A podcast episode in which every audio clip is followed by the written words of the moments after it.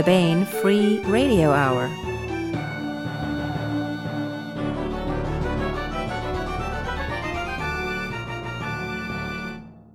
On the podcast, orbital breakups of Brangelina proportions, hardcovers Eck hat tricks, rays made while the sun shines, and hot licks on the cold fiddle of spacetime.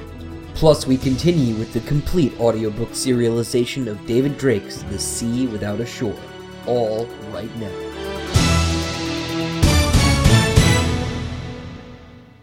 Welcome to the Baen Free Radio Hour podcast. It's an honor to have you along. I'm Baen editor Tony Daniel. And I'm editorial assistant Christopher Rocchio. This time we have part two of a two part interview with Eric Flint and David Carrico. They discuss the span of empire, which is the new entry in the science fiction Jao Empire series, which was begun by Eric Flint and K.D. Wentworth, and is now continued by Eric Flint and David Carrico. And of course, we continue with the complete audiobook serialization of The Sea Without a Shore by David Drake. All coming up. Now here's the news.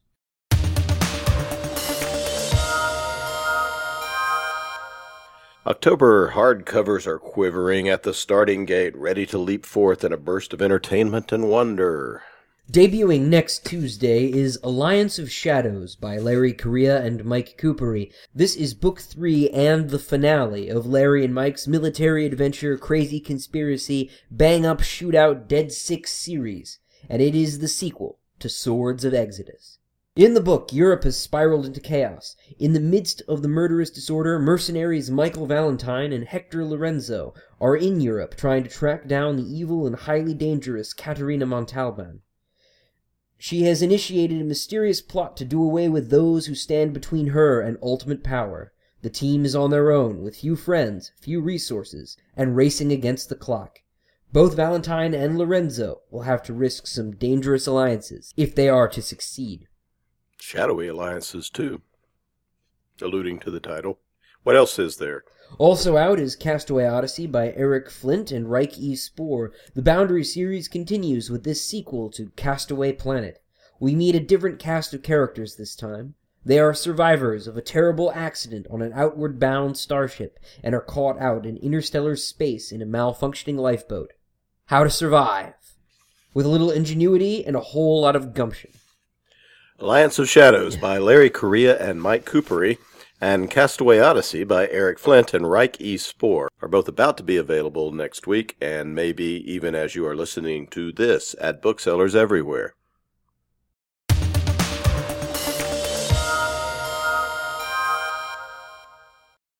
This is part two of a two part interview with Eric Flint and David Carrico discussing their collaboration, The Span of Empire. Part 1 is available on the previous podcast. I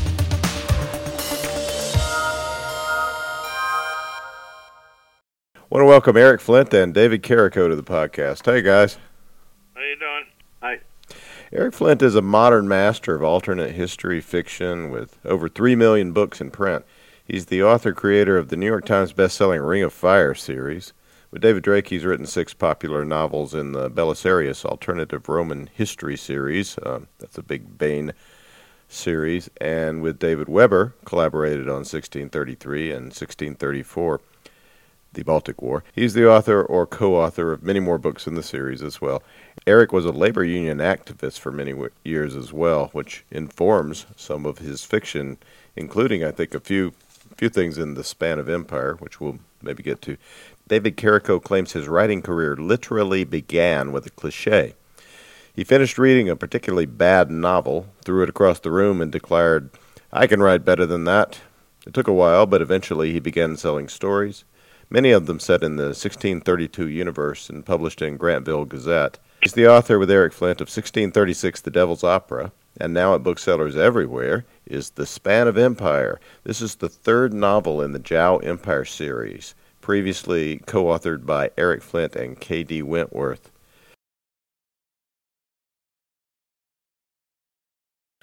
Well, let's talk about the Jao some more, maybe, um, especially uh, Danit Krinu Avatara. Um, she is uh, she's a really good uh, fighting ship captain. How did tell us?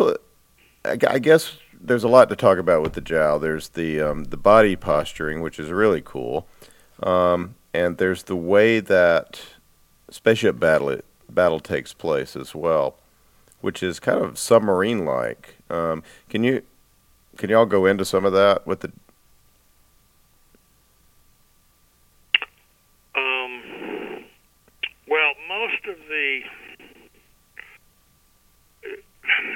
there actually it is possible to have battles in open space. We just, I, David, correct me if I'm wrong, but I think we've never had one yet. Am I, no, wait a minute, no, wait, we do in Span of Empire, right? Um, Yeah, we hadn't we hadn't had one in the first two books. In the first two books, Right. uh, yeah. Yeah. Yeah. Yeah. The the big thing about space battles in this series is they're almost all meeting engagements. There's nothing along the line of well, we know the enemy is across the other the other hill, so we're going to sit here and wait for them and wait for them to come to us, and we'll have a battle. It's more along the line of you turn the corner and there they are.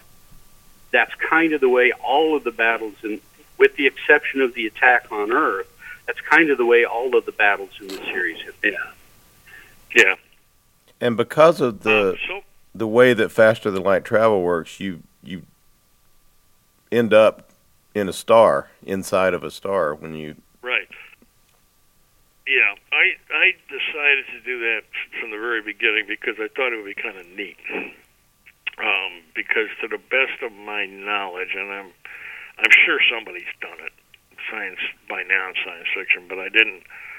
Uh, other than than David Brin's Sundiver, and that was a very different kind of story. I couldn't think of anyone who'd really done much where you know where spacecraft have to actually operate inside a star not very far down inside a star, but still inside a star. So I thought that'd be kind of fun, and I designed it so that that was how uh, interstellar travel worked.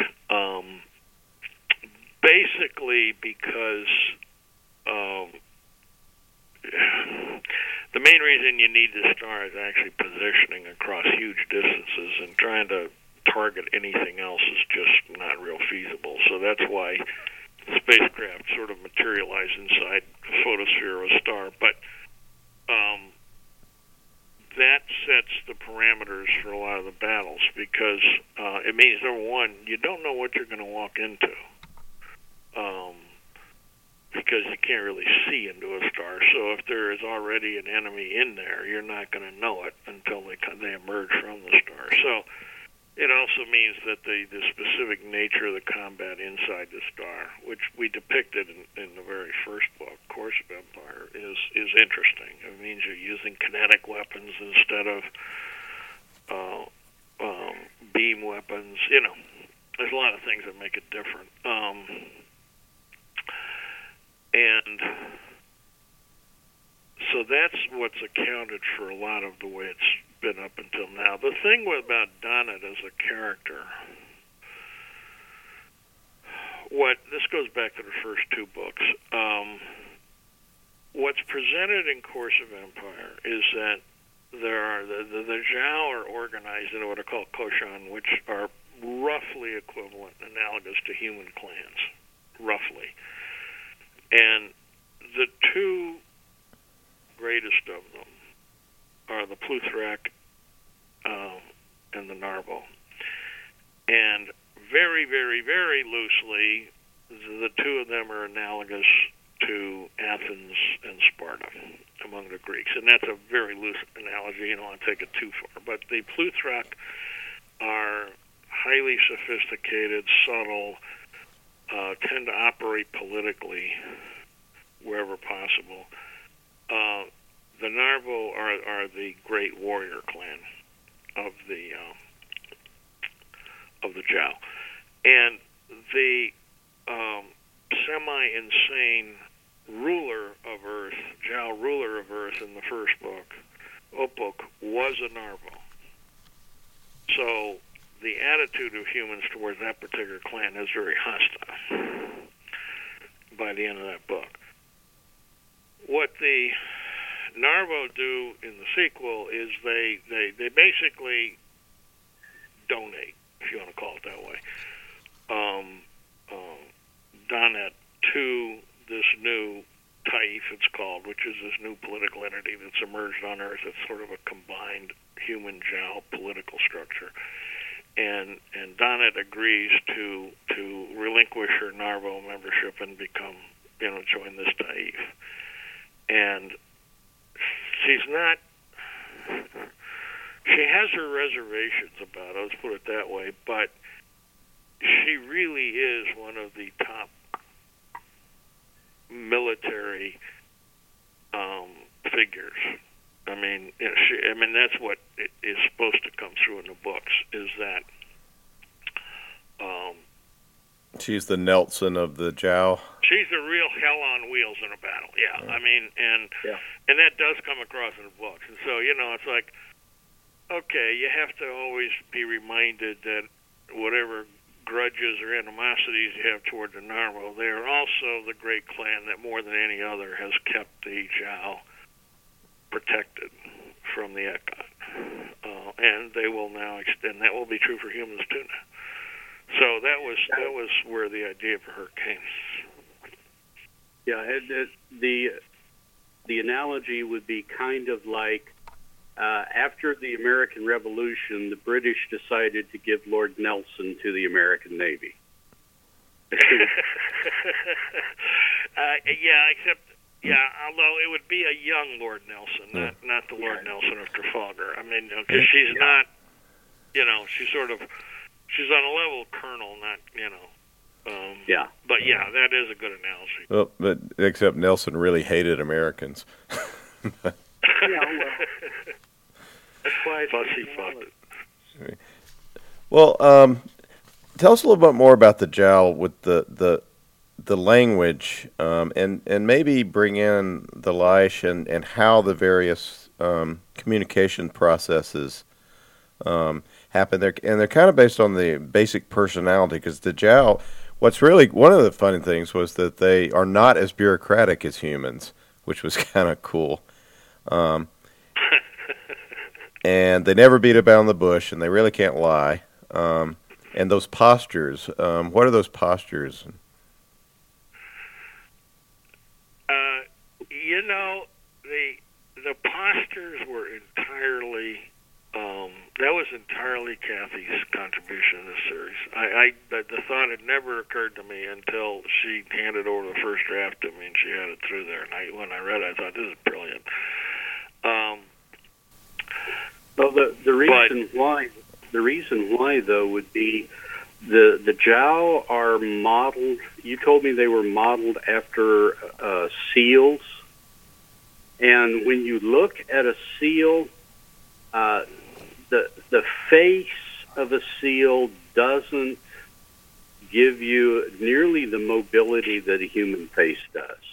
that's true. So the, that's true. the the ability to look at the visage of a seal and detect anything about what's going on inside the seal's mind, you know, unless they're snarling at you, you're not going to be able to tell much. So the the body language, the the other parts of the body would be where you would see the the equivalent of a smile or the equivalent of a quizzical expression or the equivalent of a, a sneer would be portrayed within the uh, the posture you know kind of like you know with a dog if a dog tucks his tail in that tells you one thing versus if the tail is wagging that tells you something else you're seeing that in the posture of the body of the dog not in the face of the dog Yeah. same thing Yeah, that's true. going on with the Jao.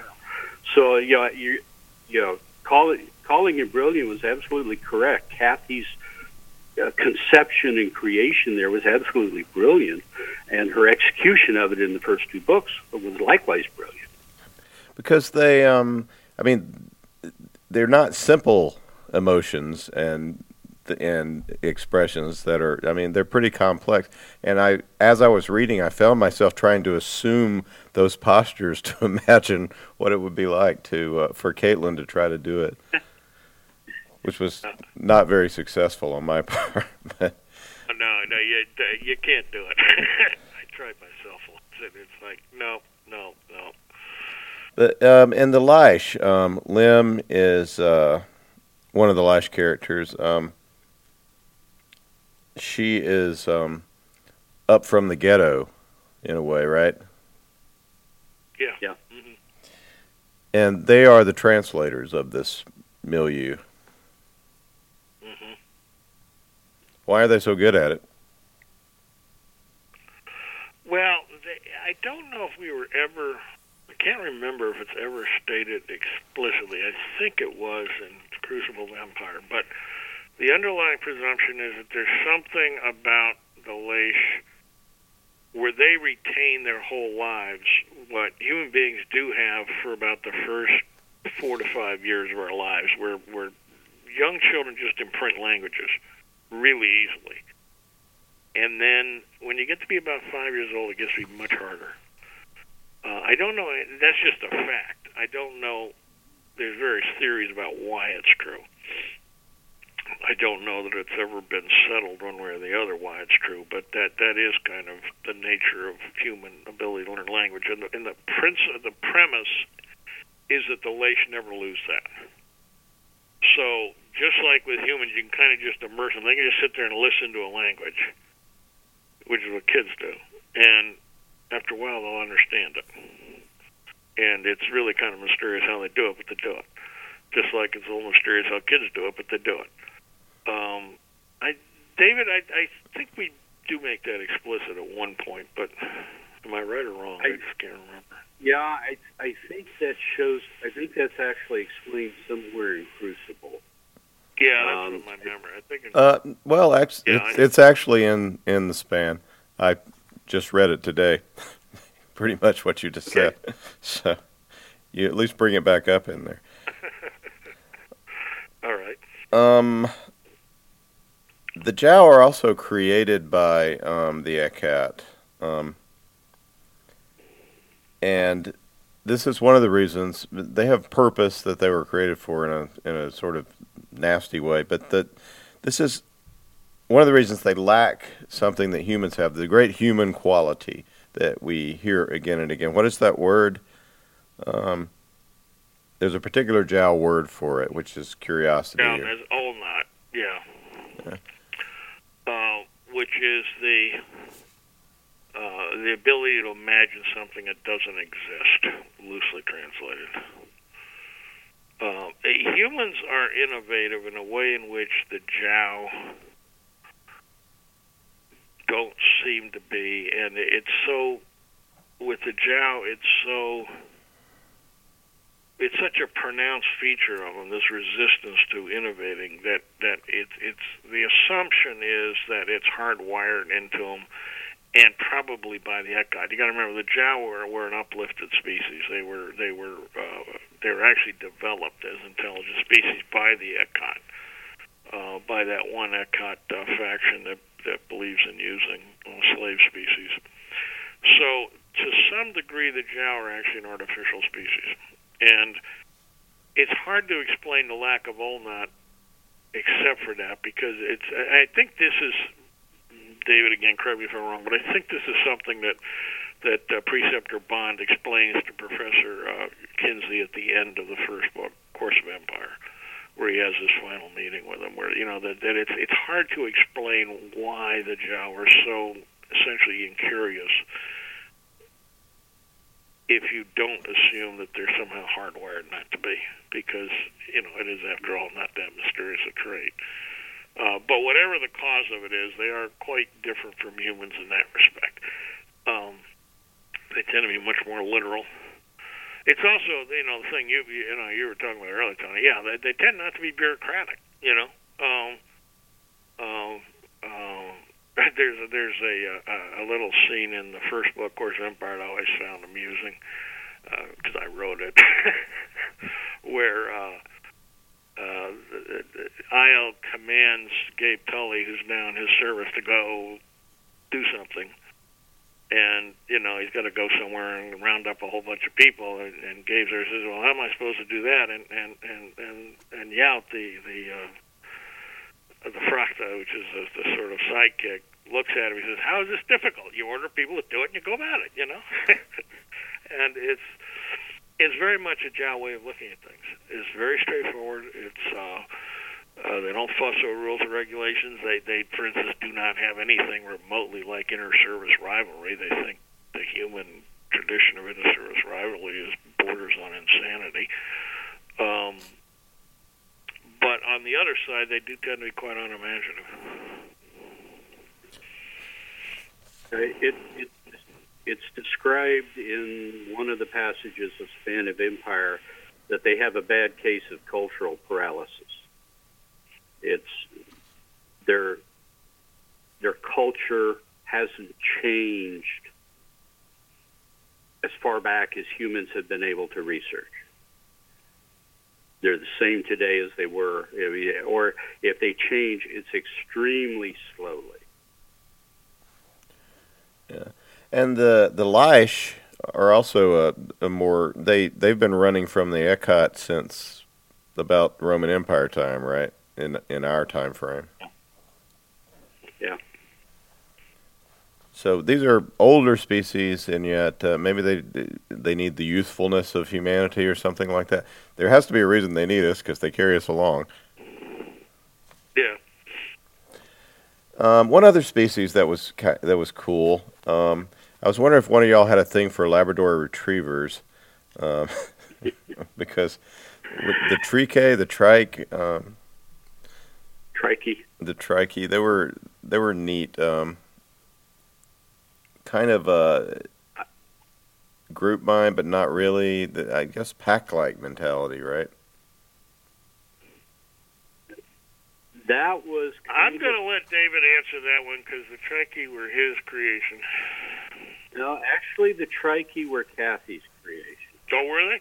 Oh, that's right. Yeah. They were. Yeah. Yeah. Yeah. Yeah. Uh, what I got in the way of work files uh, after Eric came back to me and said, "Are you, you know, ag- still agreeable to trying to finish this?" What I got in the way of work files, uh, Kathy had only gotten about four chapters done, and Eric had one chapter that he'd added. But in that four chapters, Kathy had created the trike and actually had two or three scenes with them, and they were um, kind of like a Labrador, um, or you know that that kind of bumbling puppy. Uh, pay attention to me. Uh, you love me. La la la la la. Kind of attitude that you see in in lab, in lab puppies sometimes. Uh, that was what she had instilled in them, and uh, so I carried that forward. I mean, that was that was part of what she had done was in creating them, and it, and it was so it was kind of neat to work with uh, from that standpoint. Uh, but that that was one of the last things that Kathy did was she created the trike, uh, and uh, you know what when when I had to edit the the original passages to to uh, bring them up to final draft quality, um, I tried very hard to maintain as much as possible of, as, of what Kathy wrote, because I knew this was the last new fiction she she had written, and uh, I was able to preserve almost everything in one form or another. And one of the things we preserved was the trike. Well, they're cool. There's a story that's connected to Span of Empire that we have on the website and that will be in that um, Free Short Story uh, ebook collection 2016. Um, what's the title of that again, David? You wrote it. Um, the title is Bringer of Fire. And what it is, is it's kind of the backstory of one of the secondary characters that showed up in Span of Empire, um, a, a Janelle lieutenant named uh, Vikram Banerjee, who's from India. And it's kind of the backstory on how somebody who really hated the Jao uh, discovers that there's more to the Jao than he ever realized, and that there are a lot worse things that could have happened to Earth than being conquered by the Jao, and how that kind of changes his worldview, his universe view. It, it's it's not a very long story, and it doesn't take very occupy a very long period of time in the universe, but it, it kind of sets up why we meet end up meeting Vikram in Span of Empire. He's a very cool and winning character in the book as well, and he's he's kind of the Ekhat expert. He's uh, he's becoming the Ekhat expert. That's part, and and we see the beginning of that in Bringer of Fire. That he is uh, he is is drawn to the Ekhat in a very you know, you know the typical horribly fascinated way.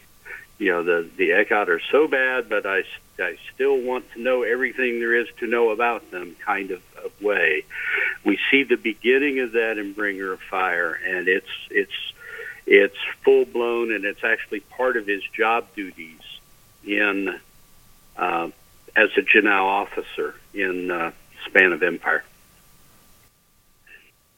To talk about the book more is kind of difficult because there's a big twist in the book that we don't want to reveal. Um, but uh, it's not just all of these uh, various uh, aliens and humans fighting the Ekhat. There's there's even more that that will be revealed um, in the book. So, and it's left in a way that the series could continue. Will the series continue? What might be the next uh, human Jao, everybody else alliance uh, project here? Other than running from the Ekhat and trying to kill them. I ha- That's, David and I will have to discuss it. Yeah, uh, that, Uh, that, that, that's Look, yeah, you have to understand. There's a practical reality here that that uh, first two books came out quite a while ago, and then there was, I think, a five-year gap, I believe, between the appearance of Crucible of Empire and Span of Empire, and that was, of course, because of Kathy's unexpected death. So, I did not raise with our publisher Toni Weisskopf doing another book beyond this. Not that I precluded it, but I just didn't raise it because you know she I knew she would want to see how the book sold. So, um, assuming sales are good or good enough at least, there will certainly be a fourth book in the series. As to where it will go, well, I think there's sort of clearly an, an overriding arch to the to the story, um, which is that you know someday somebody has to do something about these Ekhat. I mean, they're really a bummer. And so you know, uh, um, you know, that would be the direction in which the the story would continue to unfold. Exactly how, uh, I don't know. Uh, I have some ideas. I'm sure David has some too. Uh, but we haven't actually talked about it. Um, so, um, well, there's a lot of cool new stuff that could go into that story as well, and oh, some yeah, yeah. some neat ideas um, that occur in the uh, in the final part of um, the span of Empire. yeah. No, there's no doubt about that. So, um, well, the book is The Span of Empire by Eric Flint and David Carrico. It's now out at booksellers everywhere. Uh, Eric and David, thank you very much for being with us and talking about it. Sure. Thank you My for pleasure. inviting us.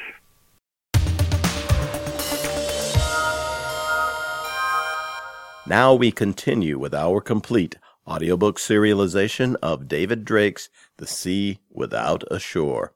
It seems Cinnabar's chief spy master is a mother also, and her son is determined to search for treasure in the midst of a civil war. Who better to hold the boy's hand and to take the blows directed at him than Captain Daniel Leary, the Republic of Cinnabar Navy's troubleshooter, and his friend the cyber spy Adele Mundy. The only thing certain in the struggle for control of the mining planet Corsaira is that the rival parties are more dangerous to their own allies than to their opponents. Daniel and Adele face kidnappers, pirates, and a death squad even before they can get to the real business of ending the war on Corsaira and bringing their charge home, maybe along with ancient alien treasure. Now here is the next entry of David Drake's The Sea Without a Shore. Chapter 11 Brotherhood on Corcyra. Adele stood beside Daniel while the main hatch began to squeal open. Most of the Kaisha's crew was in front of them in the hold, which was fine with her. She felt no need to be the first of the freighter's personnel to set foot on Corcyra. Steam and a nose-wrinkling whiff of ozone swirled in through the crack. There was a shriek and clang. The hatch had jammed. Only a hand's breadth of air was visible between the upper edge and the coaming. Hold one, called Cory over the hatch speakers. I'll back it. Keep clear, said Woetjans, as her arm swept one of the riggers a step sideways. Evans swung a bronze mallet with an ease that belied its 20 pound weight, striking not the jammed piston, but rather the plating to which the unit was bolted. The deck jumped under Adele's soft soled boots. Try it now, Woetjans shouted through the open bridge hatch. The piston shuddered, then resumed pushing the hatch downward, but more smoothly than before it had jammed. The bosun had clearly moved the rigger aside because she knew that Evans wouldn't think to be sure no one was behind him when he brought the mallet around in a roundhouse swing. The squat technician was impressively strong, but Adele knew from previous voyages that he had the intellectual capacity of an eggplant. Daniel, his lips close to Adele's ears, said, How do you think Hale is working out? Adele pursed her lips. She let her eyes shift beyond Daniel to where Vesey and Hale stood beside the cargo, stacks of crated carbines. She hasn't called herself to my attention, Adele said. I suppose that's a recommendation. She's behaved as a member of the Sissy's crew is expected to behave, doing her job well and not requiring unusual notice. Though it's the Kaisha's crew now, I suppose. Adele pursed her lips again. I met Hale in the Navy House archives before you and I discussed this mission, she said. I'm not sure she connects me with the scholar she chanced into in Xenos. Um, said Daniel, nodding. His eyes were on the hatch as it tilted downward, pulled by the hydraulic piston. Adele felt cold with embarrassment. A different person would have blushed. Daniel, she said. Hale implied that she and Blantyre had been rivals at the academy. She was looking for the logs of the Princess Cecile as a private vessel, for lessons as to how Blantyre's career had progressed so much faster than her own. Through Cory, I suggested that she might wish to apply for a crew position on the Kaisha. I apologize for interfering with the crewing of the ship. I should have told you. It doesn't appear to me that you interfered, Daniel said. He grinned at her. And Hale seems to be working out very well. She's intelligent and not afraid to work. He coughed into his hand and added, I'm not sure Hale did recognize you in different clothing and circumstances, but she certainly recognized Tovera, which was a sufficient clue. She's quite intelligent, as I said. The hatch, now boarding ramp, clanged onto the outrigger. Some ports had extendable walkways which could be connected to the boarding bridge, but here at Brotherhood there was only the concrete levee surrounding the harbor. Iron ladders reached from the top of the wall down below the surface to accommodate changes in the water level. Let's go, Woetjans said. She and four riggers trotted down the ramp, carrying the freighter's own extender. At the bottom, they began expanding the first 10 foot section by attaching the air pump and turning a valve. Steam, ozone, and stench entered the compartment. Ships in port ordinarily voided their wastes into the slip in which they floated. Their thrusters incinerated anything organic, including native algae or its equivalent. Spacers got used to the smell. Human beings had an amazing ability to get used to things, as Adele had learned in slums even before she joined the RCN. The swatch of brotherhood which Adele could see through the hatchway was as familiar to her as the smell. They were on the city side, but warehouses and shops catering to spacers were built all around the pool. A concrete roadway circled the top of the levee, though that was above eye level from the hold. What Adele could see was the heavy duty crane trundling slowly around the pool on double overhead tracks, hauling behind it a flat car with three heavy pieces of equipment. She thought they were generators. The top and bottom plates of the extender had swelled open. The riggers didn't wait for it to fill completely before shoving it into the water attached to the second section, which they began to inflate in turn. They had brought four sections, but two sufficed to reach the nearest ladder up the levee wall. The team locked the second firmly to the ramp while the pump charged it. I knew the town was on a hill, Daniel said, nodding toward the view.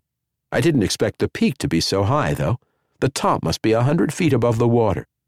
121 feet at average river stage, Adele said.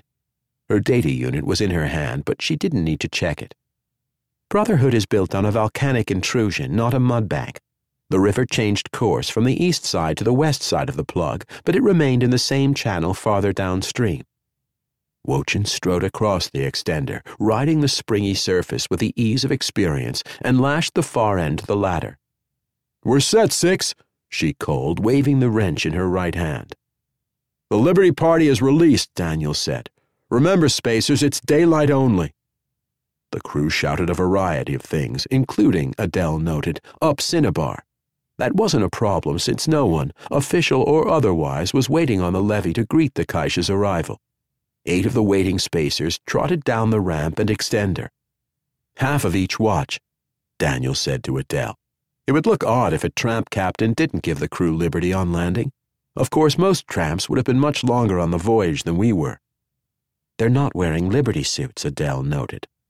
The spacers were wearing ordinary slops, though cleaner and newer than normal duty garb on board.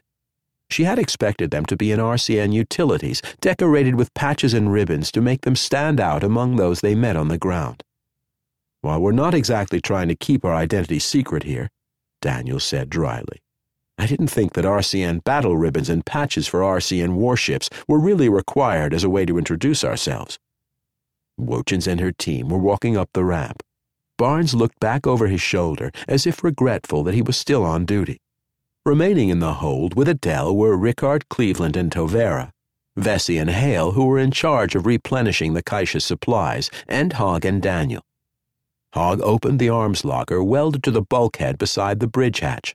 He took out a submachine gun and a pair of holstered service pistols, much heavier than the little weapon in Adele's pocket.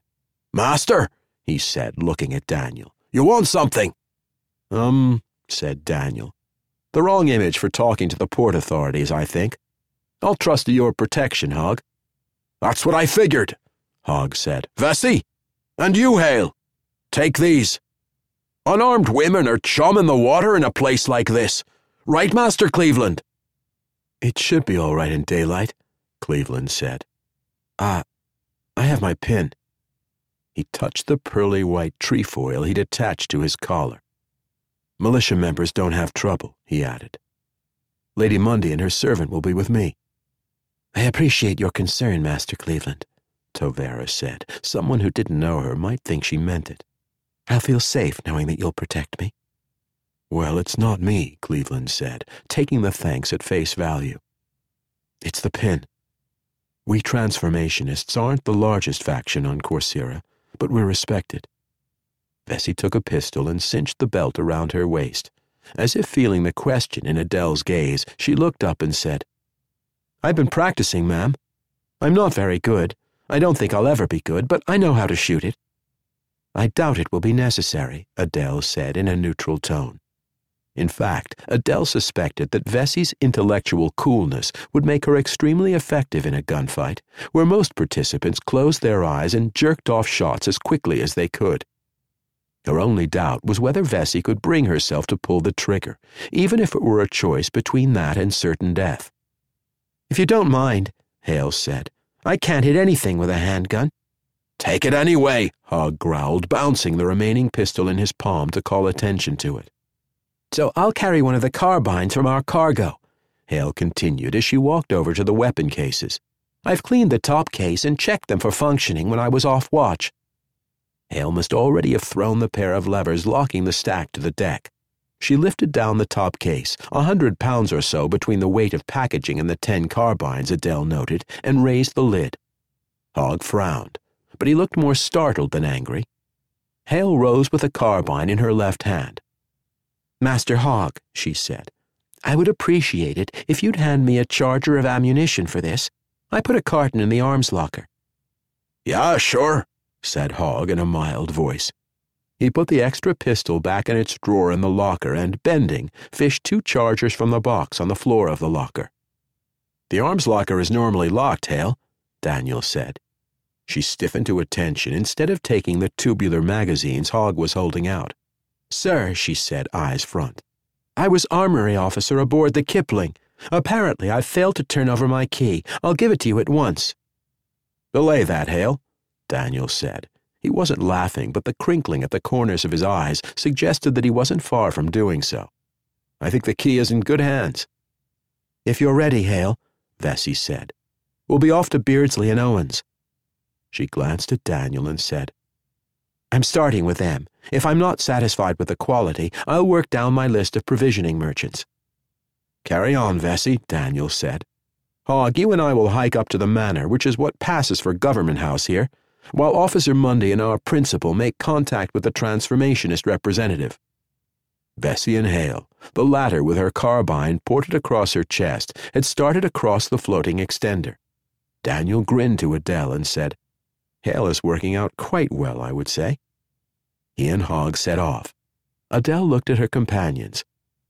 Her data unit had plotted a route to Master Graves' office, Brother Graves as he went by here, but there would be psychological advantages to putting Cleveland in charge here on familiar ground. Guide us, please, Master Cleveland, Adele said, sliding her data unit away. Tovera lifted the lid of her attache case slightly, and the familiar weight rode in the left pocket of Adele's tunic, just in case the pin on Cleveland's collar wasn't enough.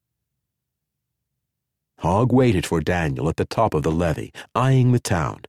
The ground beneath the tramway pylons was generally clear. Beyond that, Instead of a broad esplanade for pedestrians and vehicles, there was an alley into which displays and seated loungers edged. Now that the crane had passed, some people were spilling into the tramway also. That was probably safe enough if you were sober. The crane couldn't move faster than a walk, even without a load. But Daniel didn't imagine the driver would bother to slow for someone sprawled between the pylons. The crane's clearance had looked to be about a foot, but the car it pulled moved on full width rollers to spread the load. Anyone under them would become a smear on the cracked concrete. We've been worse places, said Hogg, looking to right and left. They aren't short of bars and knocking shops anyway. Rather than find our way between the buildings, Daniel said, we'll walk to our right till we get to the avenue up to the government buildings. He wore dark blue utilities without markings, but his battered blue saucer hat had gold braid. Fine by me, Hogg said, adjusting the sling of his submachine gun so that it hung across his chest with the muzzle to the left. The barrel was horizontal, and he kept his right hand on the grip. Daniel smiled as they walked along the harbor front. He kept to the tramway, but Hogg walked on his left and shifted his weapon to point at anyone who might be blocking his way. Hogg had the countryman's view of cities as dangerous places inhabited solely by crooks who would rob him or worse if they got a chance. That was an overstatement everywhere Daniel had been, even here in Brotherhood, a port and a mining town. Both places which collected people who did brutal work, which not infrequently brutalized them. Hogg and his submachine gun weren't so far out of the norm that they aroused comment, though.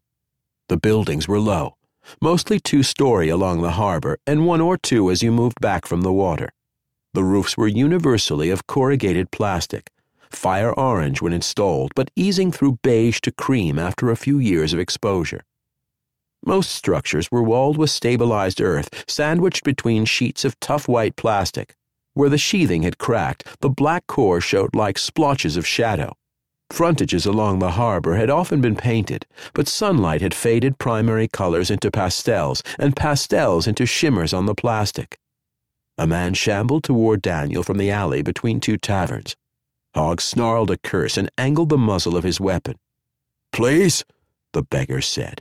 His hair was a knotted gray cascade, and his features looked as though they had been dipped in acid. He retained all four limbs, but the muscles were shrunken over the bones. Bugger off! Hogg snarled. The beggar dropped to his knees in the street, not quite in their path. Daniel stepped deeper into the tramway and drew Hogg with him by touching his shoulder. Please, the beggar whispered as they passed. They didn't look back. We didn't make 'em that way, Hogg said. Daniel did not reply. At the base of the central avenue was a flagpole. The banner dropped in the still air. All Daniel could see was that it included blue and white stripes. Parked there was a wheeled armored car, which looked like a civilian panel truck with a new body of steel ceramic sandwich and an ungraded suspension. The automatic impeller on a ring mount accessed through the cab did not have a gun shield. The vehicle had been painted dark gray, but the original legend on the sides was now covered with a white rectangle and the words Army of Corcyra. Whoever held the stencil had let it slip midway in the spraying process. A platoon of troops in gray battle dress lounged around the car and on the harbor front. Their original patches had been removed. Most, but not all, now bore in their place lengths of white ribbon embroidered with Army of Corcyra in black. They paid no more attention to Daniel and Hogg than the civilians had. That truck wouldn't stop a slug, Hogg muttered as they started up the slope. Wouldn't even slow it down. Well, maybe this pop gun. He patted the machine gun's receiver but not a real impeller. I'm surprised they bother with vehicles here, Daniel said. It'll brush buildings even on the waterfront, and it certainly can't maneuver in the city proper. The central avenue was 30 feet wide and paved with crushed rock in a plastic matrix.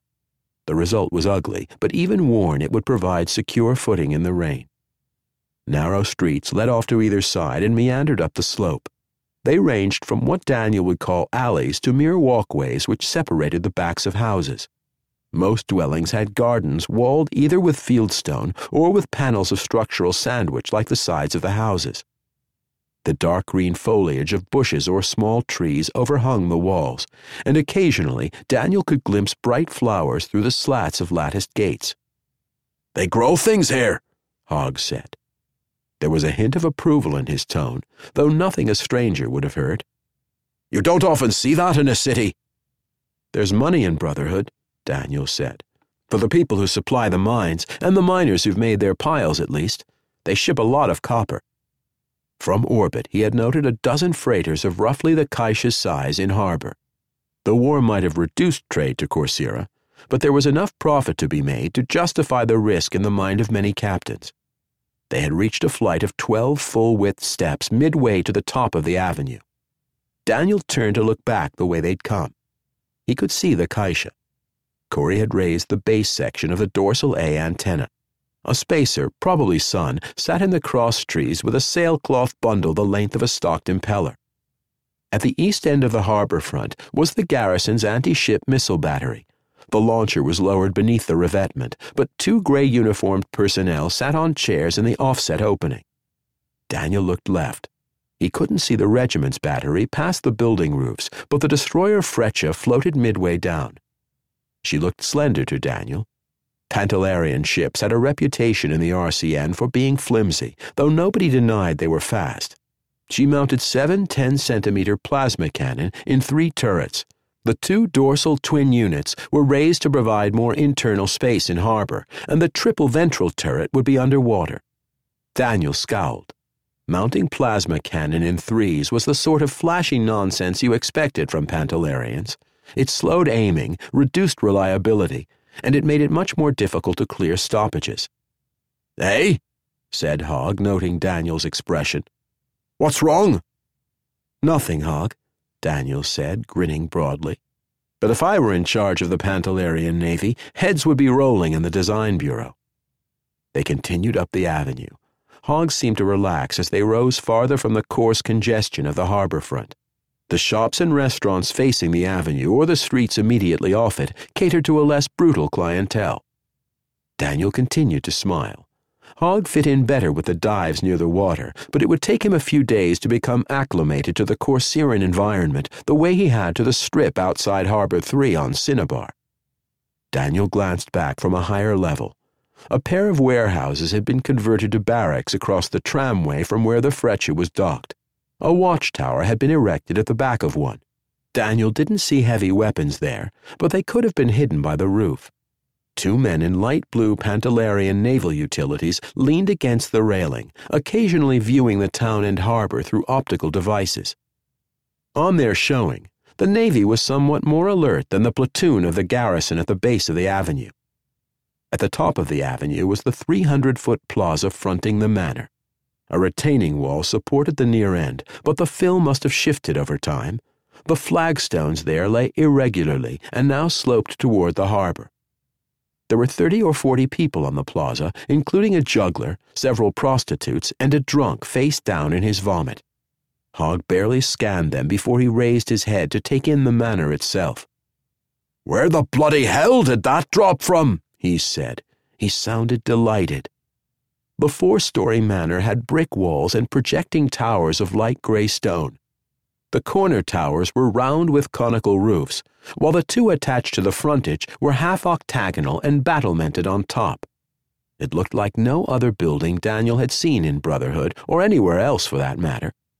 Because of the distance the manor was set back from the edge of the river, only its gambrel roof had been visible from the harbor. Adele says it's the oldest building here, Daniel said. It's been both government headquarters and a working hotel for several hundred years, but it's been here longer than that. There's no record of who built it originally or why they built it. They started toward the arched entrance. This is like being back in the woods, Daniel said as he hopped from one tilted block to another. They're not covered with wet leaves, though, said Hogg. Two prostitutes moved to intercept them. They weren't impressive at a distance, and a closer approach didn't improve their appearance.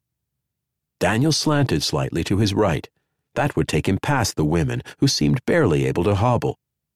Hogg waved and called, Maybe later, girls. Really? Daniel said, frowning. Maybe if it's dark enough, Hogg muttered, and I'm drunk enough, which has happened a time or two, young master. He grimaced and added without meeting Daniel's eyes. Look, I feel sorry for 'em, okay? Some of 'em wasn't half bad girls in their day. Right, said Daniel. He thought about the beggar on the harbor front, but he said nothing further aloud.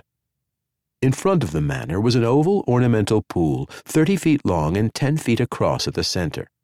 A pair of prisoners, legs shackled together, shuffled toward the pool with a handbarrow. Daniel skirted the other end, wondering if it had at one time been planted with water flowers. To his amazement, the prisoners tipped their barrow's contents of kitchen waste into the water. Potato peelings, grease, and unidentifiable bits swirled on the surface. What did you just do, you scuts? Daniel shouted. The nearer prisoner was a hulking brute who outweighed him by a hundred pounds, but Daniel was so angry at the sudden vandalism that he would have done the same thing even without Hogg standing close by with the submachine gun.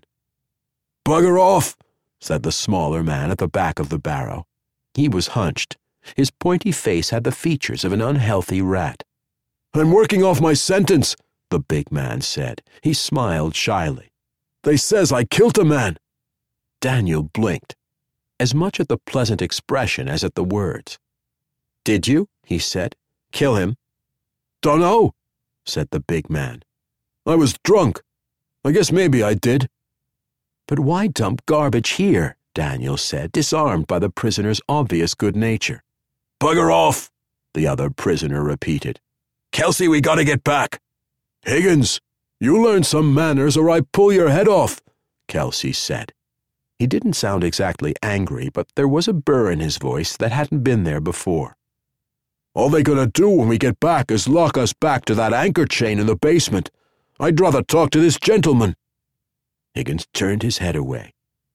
Kelsey watched him sternly for a moment, then smiled again to Daniel and said, The sponge here eats the food, you see. There it goes. Daniel looked down. The water had been still. Now the surface was in trembling motion as a current drew the scraps along one curved side of the pool. Somebody turned the filter on, he thought. Then he saw a tentacle the thickness of his arm, covered with writhing cilia which were drawing the water toward them. Daniel shaded his eyes to look below the surface. Directly beneath him was a grating, which normally would have covered a filter and pump. Something pinkish gray and as big as a steer's torso grew on it, concealing most of the grate. There were four tentacles like the one he had seen, all shimmering with cilia. You say it's a sponge, he said, kneeling to get closer. Over the striped body crawled flat bronze creatures the size of a man's thumb. They could have been blotches of color on the hide had Daniel not seen that they were moving slowly. Don't you fall in, sir, Kelsey warned. It'll eat you quick as it'll eat a rat. He knuckled his bearded chin. And I allus heard it was a sponge, but I don't know. I'm not well. I ain't got much schooling, you know. I saw it eat a drunk last year, Higgins said. He screamed like you wouldn't believe. Wouldn't have done no good to pull him out because once it stings you, it's all over. So I've been told, anyhow. Thank you, Kelsey, Daniel said, straightening. He fished a florin out of his purse, then thought a moment and found a second coin. And you too, Higgins. He flipped the coins to the prisoners, one and then the other. Come, Hogg, Daniel said. We have business with the port authorities. But as soon as we get back to Kaisha, he thought, I'll have Adele learn more about this sponge. It was the most interesting thing Daniel had seen on Corcyra yet.